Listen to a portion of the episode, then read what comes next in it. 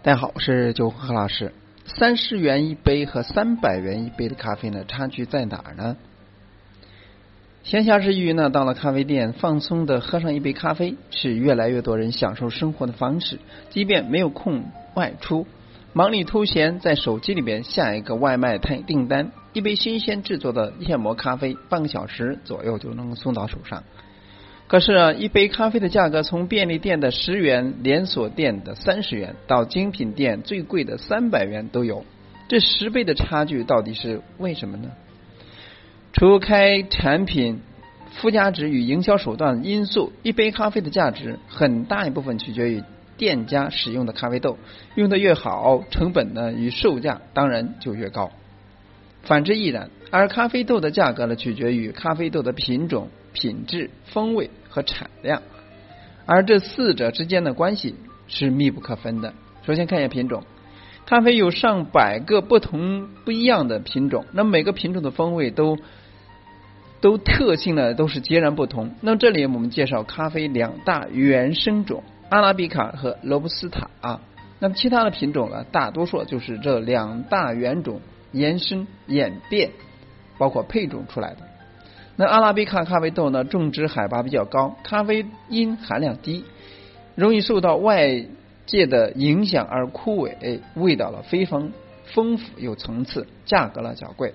而罗布斯塔的咖啡豆呢，种植海拔较低，咖啡因含量高，不易受到外在影响而枯萎，味道浓厚，浓郁厚实，价格呢较低。那我们经常在精品咖啡店看到单品咖啡呢，如耶加雪菲、肯尼亚双 A、曼特宁，都是阿拉比卡的咖啡豆。由于罗布斯塔的咖啡豆的味道的浓郁，所以呢，许多人呢会把它拿来与阿拉比卡咖啡豆作为混合，增加咖啡的厚实感，成为我们常听说的意式拼配 （Espresso Blend）。但也因为罗布斯塔的特性，让我们。普遍对意式浓咖啡呢，喝了睡不着，便宜，味道很浓，很苦的固化印象。不过，随着第三波咖啡浪潮的来袭呢，现在的咖啡店店家呢，已经开始把重点呢放在了咖啡的风味，而非厚实感，并使用不同国家和不同产区的阿拉比卡咖啡豆进行调和，这让意式的咖啡呢多了风味上层次且舒服，少了过苦或者有负担的感觉。那第二个特点就是品质。那在之前的呃介绍当中呢，我们介绍过不少关于咖啡生产种种植流程。那么咖啡是许多人付出劳力与心血才能得到的宝物，而好品质的咖啡呢，更是来的不易啊！没有礁石怎么激得起美丽的浪花？而咖啡呢，也是一样。种在较高海拔的咖啡树，因为气候严苛，导致生存不易。能克服气候试炼着结出的果实品质越好，当然呢也不能太高，咖啡树呢会冻死的。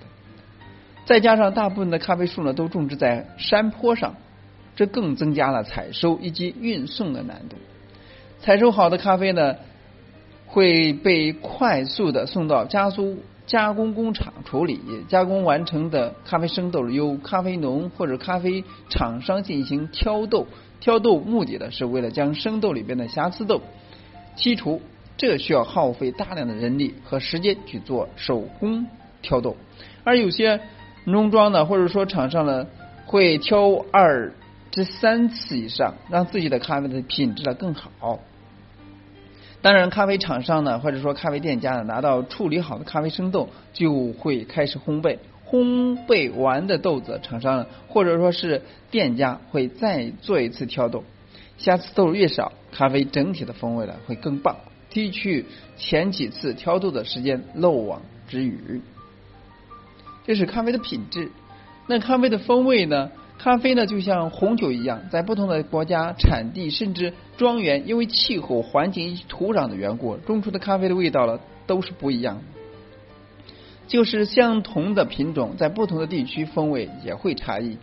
而一些产区的咖啡豆呢，其风味让大家为之疯狂，是之许多咖啡迷们呢争相抢购，以至于咖啡供应供不应求，让价格呢居高不下。举例来说，日本人呢非常喜欢牙买加蓝山咖啡风味，在十年之前，牙买加蓝山呢每年的产量是百分之九十都会直接销售到日本，而另外的百分之十才销售往世界各地。如果说你喜欢蓝山咖啡，想买到真货，那得花很大功夫和运气的。当然了，现在国内呢也有很多生头商拿到了牙买加官方的经销资格，想要喝到正宗的牙买加蓝山 Number One 已经不算太困难了。还有就是一支拥有独特、复杂或者说令人惊艳的风味的咖啡豆了，能在杯测中拿到高分，或者说在一些大型的比赛当中呢取得好成绩，那它的价格呢也自然是翻数倍上涨。最后是产量了。所谓产量，物以稀为贵，咖啡当然也是不例外的。风味佳且高品质的咖啡果实，年产量呢已经相对少的很多。加上从采摘到加工结束，可能会剔除一到两成的不良咖啡豆，过程中越讲究，所去除的咖啡豆就越多。以目前全世界最贵的咖啡之一——巴拿马翡翠庄园的瑰夏六零幺为例，这支咖啡呢在。二零一七年的时候，被美国精品咖啡协会 （SEAA） 巴拿马最佳咖啡雨林联盟评为日晒佐冠军咖啡豆，全球呢只有一百磅，约四十五公斤。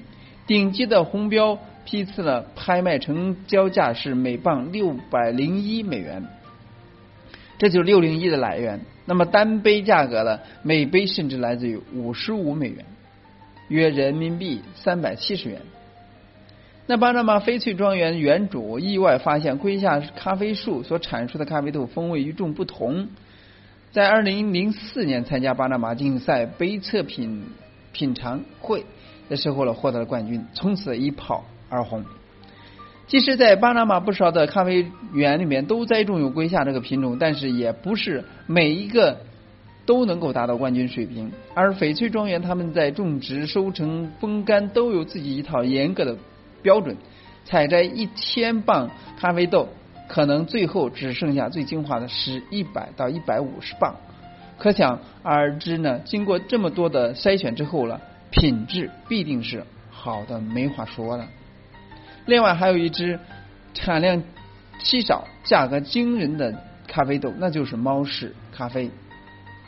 这支咖啡的产量呢，完全取决于麝香猫要吃多少果实。